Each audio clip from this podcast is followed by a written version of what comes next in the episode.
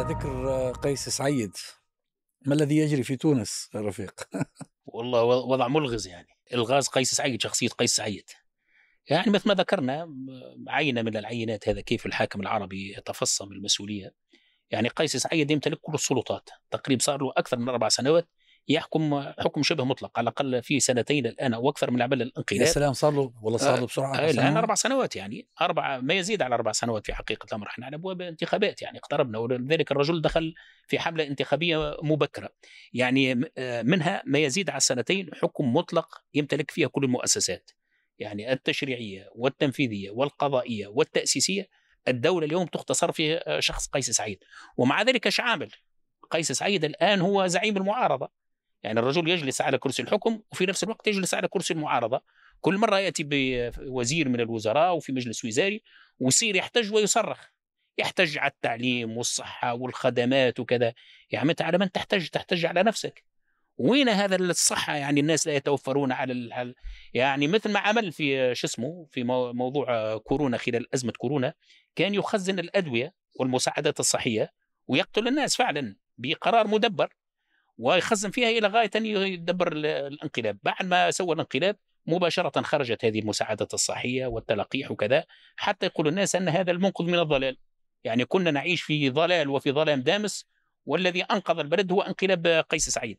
نفس السياسة الآن تمارس الآن الرجل داخل في حملة انتخابية يعني مبكرة ويزور في بعض الأحيان يخرج معنا في زيارات فوجئه ولكن هي زيارات مدبرة في ولا وله منافسون؟ ويتم سيكون له منافسون؟ هو على طريقة السيسي. كيف من الذي يقف وراء هذا الإنسان؟ يعني من التونسيين من داخل البلد من الذي يقف وراء؟ وشوف قيس سعيد هو منتج المنظومة الإقليمية. يعني آه. تونس تقريبا بقيت مدة آه، سبع سنوات تجدف تسير في ضد اتجاه الريح في المنطقة. يعني تقريبا إحنا كنا نقول ما يسمى بالاستثناء التونسي ولكن الاستثناء هذا عبارة خارج سياق التاريخ والجغرافيا. أنت تسير ضد الاتجاه العام في المنطقة قلابات عسكرية وحروب أهلية. يعني الوضع في مصر في ليبيا في اليمن في سوريا في العراق كل المنطقة يعني مشتعلة بشكل أو بآخر. إما أنها حكم عسكري انقلابات عسكرية وحروب أهلية أو أنصاف حروب في أحسن الحالات. فقيس سعيد هو منتج هذه المنظومة طبعا المصريين والدول الخليج متدخلة بشكل أو بآخر ما يتدخلوا بأجهزة المخابرات أو بالمال وكذلك حتى المنظومة الدولية يعني على الأقل بالنسبة للفرنسيين تقدير يعني دعموا على الأقل الانقلاب في البداية في الحد الأدنى، الآن طبعا كلهم واخذين مسافة من قيس سعيد لأن أدركوا أن الرجل يأخذ البلد للغرق وإنبريدكتبل يعني كما تقول سلوكه غير متوقع. لكن في نهاية هو في لحظة من اللحظات بدأ كما لو أنه في علاقات حميمية بينه وبين رئيسة وزراء إيطاليا. وهي كذلك هو موجوده الآن تقريبا اللي حاميه نسبيا هي ميلوني والحكومات اليمينية اللي عملوا معاه اتفاق بتاع هجرة هذا مقابل بعض المساعدات المالية ولكن هو نفسه ما التزمش بهذا الاتفاق.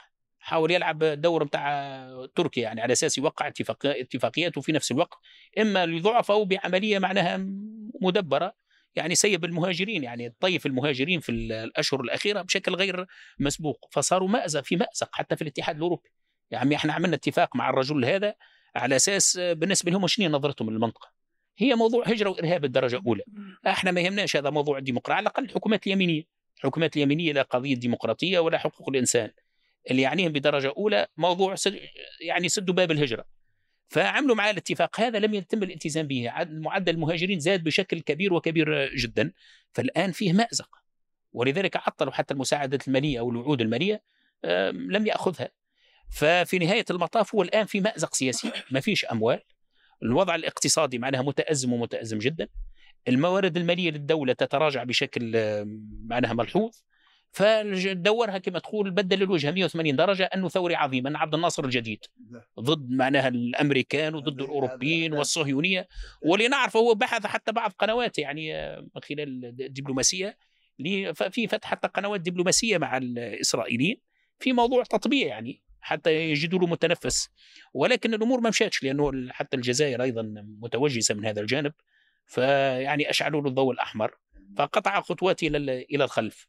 فالآن بما أن الرجل في مأزق وجد أن البضاعة الوحيدة اللي هي بضاعة يعني حملة انتخابية مبكرة أن الرجل ثوري عظيم وضد القوى الدولية وضد الإمبريالية وضد الصهيونية هل أعلن متى وطبعا هذه لغة مضروبة يعني في هل أعلن عن موعد الانتخابات؟ لا هي الانتخابات مفترض تكون سنة 24 تقديري أنا لن تكون انتخابات نزيهة يعني أو تتوفر الحد الأدنى من النزاهة.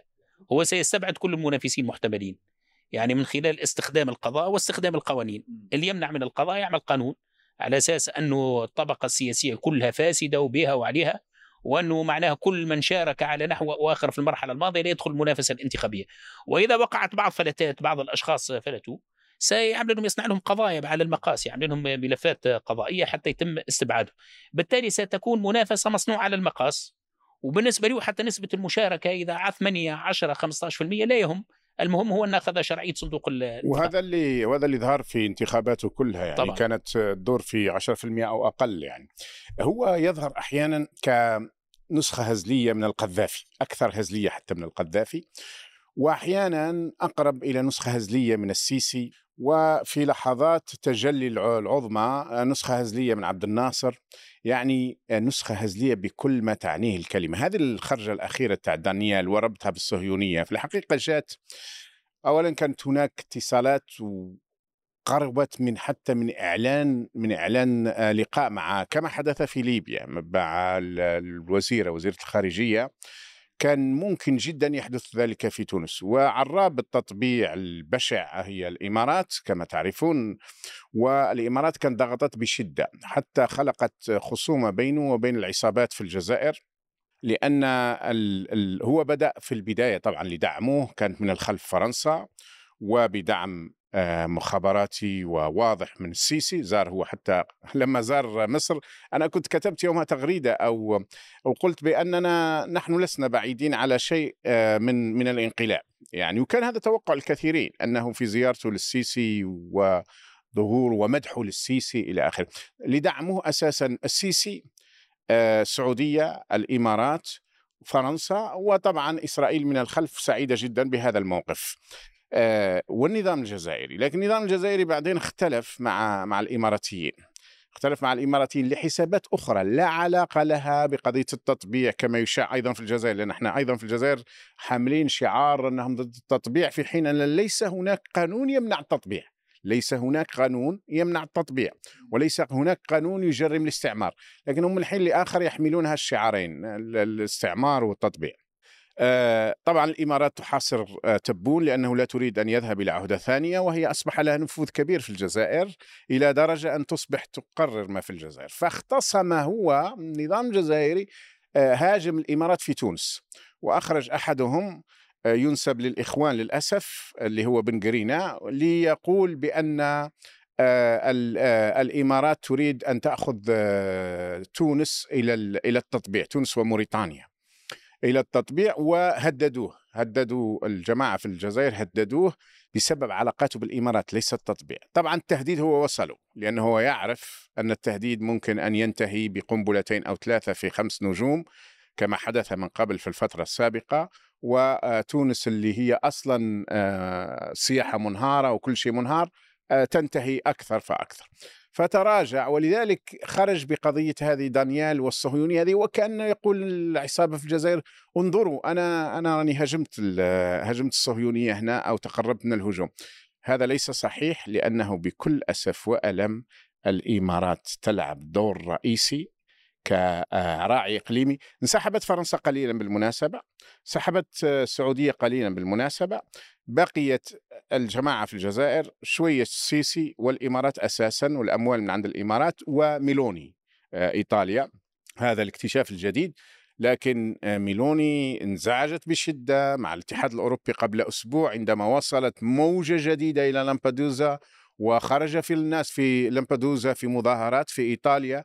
وظهر أن ما وصلهم من آه، حتى الآن في سبتمبر هو ضعف ما وصل العام الماضي إيه ولكن شوفوا الاستاذ العربي تقديري موضوعيا يعني بغض النظر يعني ممكن تقيم السياسة الجزائرية في أشياء كثيرة لكن في موضوع التطبيع لأنه محور التطبيع مناهض للجزائر. مين في محور التطبيع الآن؟ تقوده بالأساس الإمارات مع التحالفات الإقليمية وربما حتى الخلاف الجزائري المغربي عنده علاقة بالموضوع هذا فالجزائر لا تستطيع أن تكون في محور التطبيع. في نهاية المطاف. وليس من مصلحتهم ليس وقيس سعيد ما, ما عندوش ضابط في هذا الجانب. المقياس الرئيسي من يدعم حكمه.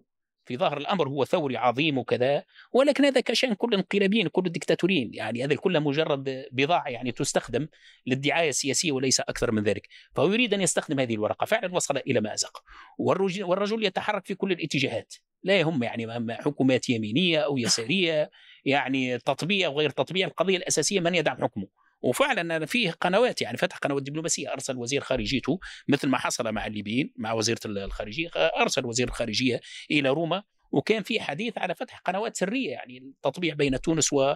وإسرائيل. لكن طبعا الجزائر متنبيه هذا الجانب لأنه فتح قنوات تطبيع بالنسبة للجزائر يعني الارتماء في في المحور المضاد اللي هو الإمارات ودول الخليج والمغرب. بالنسبة لهم هكذا على الأقل. فاعتبارات الجيوبوليتكس هي تتحكم طبعا هي النظر على نوايا مش اعتبارات مش اعتبارات التطبيع ما التطبيع. لماذا لا أقول لك لا بس هي هي هي سياسة المحاور. المحاور بالضبط. هي مهمة لأنه أنت لما ب... لو لو لو قيس سعيد طبع مع الصهاينة هذا يعتبر خطرا على الجزائر. ب... ب... بالضبط. هو قضية المحاور وليست قضية التطبيع. لماذا؟ لأن أقول لك ببساطة. عندما تأتي بمحمود عباس وتعطيه آه، آه، 100 مليون دولار و100 مليون دولار وأنت تعرف أن محمود عباس هو رب التطبيع. يعني محمود عب هل هناك مطبع أكثر من محمود عباس تحت أي ظرف يعني؟ لا بس هو من وجهة نظرهم يعني هم لو تأخذها أنت من وجهة النظر السائدة محمود عباس رئيس سلطة فلسطينية تدير شؤون الفلسطينيين تحت الاحتلال. فلما يعطى هذه الأموال لا يعطاها كما تنظر إليه أنت كمطبع وإنما كما ينظرون إليه هم بكونه زعيما فلسطينيا لكن الأهم في هذا هو منظور الشعب الفلسطيني لأن هو أمام القضية... أمام عموم الجزائريين هذا يعتبر ربما امرا حميدا. أي نعم لكن لا الجزائريين انتبهوا الآن لهذا الموضوع لانهم وجدوا نعطيك مثال بسيط آخر الأمثلة. التقى التقى تبون بعباس. آه، أين سكنت تبون والوفد الذي ذهب وسكنوا في فندق لأحد آه، عتات الداعمي الصهيونية. في نيويورك. يعني لم تجدوا إلا هذا الفندق لأحدهم آه، اللي هو يدعم الإسرائيليين ويدعم الصهيونية ويدعم بكل مقاييسها. والتقى هناك عباس.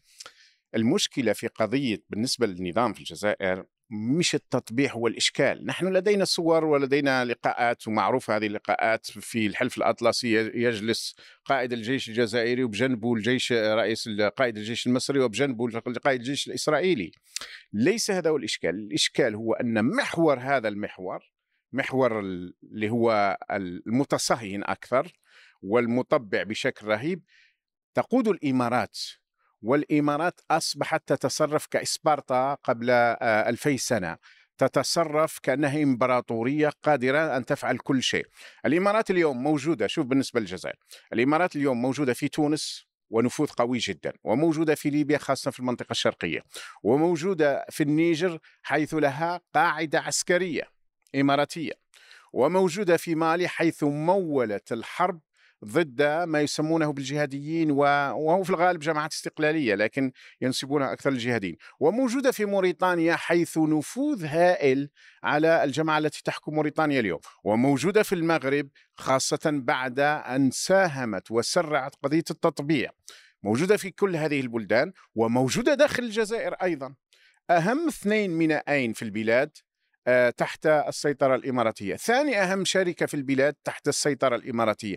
أكثر المسؤولين خاصة في الحقبة البوتفليقية كانوا آه، يذهبون إلى الإمارات كما يذهبون إلى بيوتهم أحيانا في كل ويكند فهذا هو الإشكال الذي يطرح هو أن بالنسبة للنظام الجزائري الإمارات أصبح لها نفوذ داخلي داخل الجزائر. ذكروها حتى في قال يتجسسون علينا في الحدود وداخليا. بما أنهم يعرفون وكان صدر قرار تم بعد طرد وزير الإعلام عندما قالوا ألقاء القبض على أربع جواسيس إماراتيين يشتغلون للموساد وأن الجزائر قررت طرد السفير لكنهم تراجعوا بعد بعد ست ساعات وحملوا هذه المسؤولية لوزير الإعلام وهذا ليس صحيح. القرار كان صدر وألقوا القبض على أربع أشخاص بالفعل ولكن تدخلت جهة داخل النظام داخل الجيش قالوا لا لدينا مساء. لكن بالمناسبة لعل هذا هو الخبر الوحيد الجميل هذا الأسبوع هو أنهم لم يعلنوا عليه رسميا بعد لكن قرروا قطع العلاقات ما بين الجيش الجزائري والإمارات قطع العلاقات العسكرية. طبعا هذا ممكن يشير إلى وجود تيارات في الجزائر غير متفاهمة أو نقول بلاش نقول غير متفاهمة نقول إنه بينها خلاف على طريقة إدارة العلاقة مع الإمارات؟ بالضبط. ولذلك عندنا تيار مش تبون تيار تبون اسمح لي برك في هذه النقطة. تيار تبون ضد لأن تيار تبون أو الجناح الرئاسي هناك ثلاث أجنحة يحكمون الجزائر. جناح المخابرات جناح الأركان وجناح الرئاسة. جناح الرئاسة والاعتبارات يطول شرحها عنده علاقات الآن وطيدة جدا مع القطريين والأتراك. هذا بطبيعته خاصة القطريين بطبيعة خصومة مباشرة مع الإماراتيين. وهذا هو المشكل مع الإمارات أساسا. يعني أحد أهم المشاكل هو ارتماء كما يقولون ارتماء ارتماء الرئاسة أو الجناح الرئاسي في أحضان القطريين والأتراك. آه، جناح المخابرات لا علاقته قوية جدا بالمخابرات. الأركان بين الاثنين. قائد الأركان ما عندوش علاقات قوية وهذا بعيدنا إلى سياسة المحاور. هو الموضوع هذا محاور داخل البلاد أصلا. هو الموضوع هذا أستاذ عربي دليل المسألة مش قضية ايديولوجيا يعني الجزائر في نهاية المطاف دولة يديرها ناس براغماتيين كشأن كل الحكام في العالم العربي لا أنت تخطئ. ويتكيف. لا أنت تخطئ لا لا أنت تخطئ. أقول لك أي. هذا وهذا الخطأ اللي ارتكبتوه ومعليش اسمح لي أقولها لك. هذا الخطأ اللي ارتكبتوه في بعد 2011 اعتقدت أن الجزائر الجزائر الوضع في الجزائر لا يقل سوءا على ما كان أيام بن علي. الذين نظروا لما ذهب القرضاوي إلى تونس في أيام بن علي غضب إخواننا التوانسة وغضب كثيرين من إخواننا وكانوا على حق. الذين ينظرون إلى الجزائر على أن هناك نحن نعرف الوضع جيدا ونعرف بلدنا جيدا بتفاصيلها تماما. النظام الجزائري نظام متوحش قتل 200 ألف من الجزائريين وما زال يعتقل ويقتل ويسجن ولكن للأسف هناك تعميه وتعتيم إعلامي كامل. أنا لما النقطة اللي أقصدها إيش؟ أنا أقصد أنا في الوضع الراهن أتحدث الآن. قلت القضية مش بتاع إيديولوجيا قضيه بتاع محاور سياسية. في نهاية المطاف فما اصطفاف في المنطقة. محور الجزائر غير محور الإمارات. فهي بالضرورة لا تستطيع أن تكون في المحور المتحالف مع إسرائيل. هذا الجانب الأول. الجانب الثاني في إرث الدولة الجزائرية يعني الإرث الوطني الثوري الجزائري مهما يكون يعني مؤثر بدرجات متفاوتة. تجد فيه أجنحة قد تكون معناها تميل إلى التطبيع كذا ولكن دائما ترتيبه هوية يعني. الدولة ما زال فيها حياة يعني. ونحن لما نتحدث على هذا في وضع عربي سيء يعني في نهاية المطاف هذا الجانب أنا أعتبره إيجابي في الجزائر. بالتأكيد من نظر الأستاذ العربي في الأمور الداخلية ولا أريد أن أتدخل فيها في أشياء كثيرة تنتقد يعني ومن حقك أن تنتقد. ولكن نتحدث من وجهة النظر العامة. يعني من وجهة نظر عربية وإسلامية. فالجانب هذا يعني على كل حال يعتبر بالنتيجة إيجابي. لكن أنا السؤال الأهم هذا اللي يتعلق بموضوع الإمارات. إيش الدور هذا المتعاظم اللي اكتسبته الإمارات؟ دولة صغيرة. دور صحيح دور عندها موارد وإمكانيات. دور لكن كان خارج قوانين الجغرافيا وخارج قوانين التاريخ. بما يدل على أن المسألة أكبر من الإمارات. مش مجرد قدرات ذاتية أو شطارة. ذكاء معناها في الطبقة السياسية أو في نخبة الحكم في الإمارات. وهم وهم في أدوار في دولية مطلوبة. هم السبب في تفاقم الأزمة في ليبيا.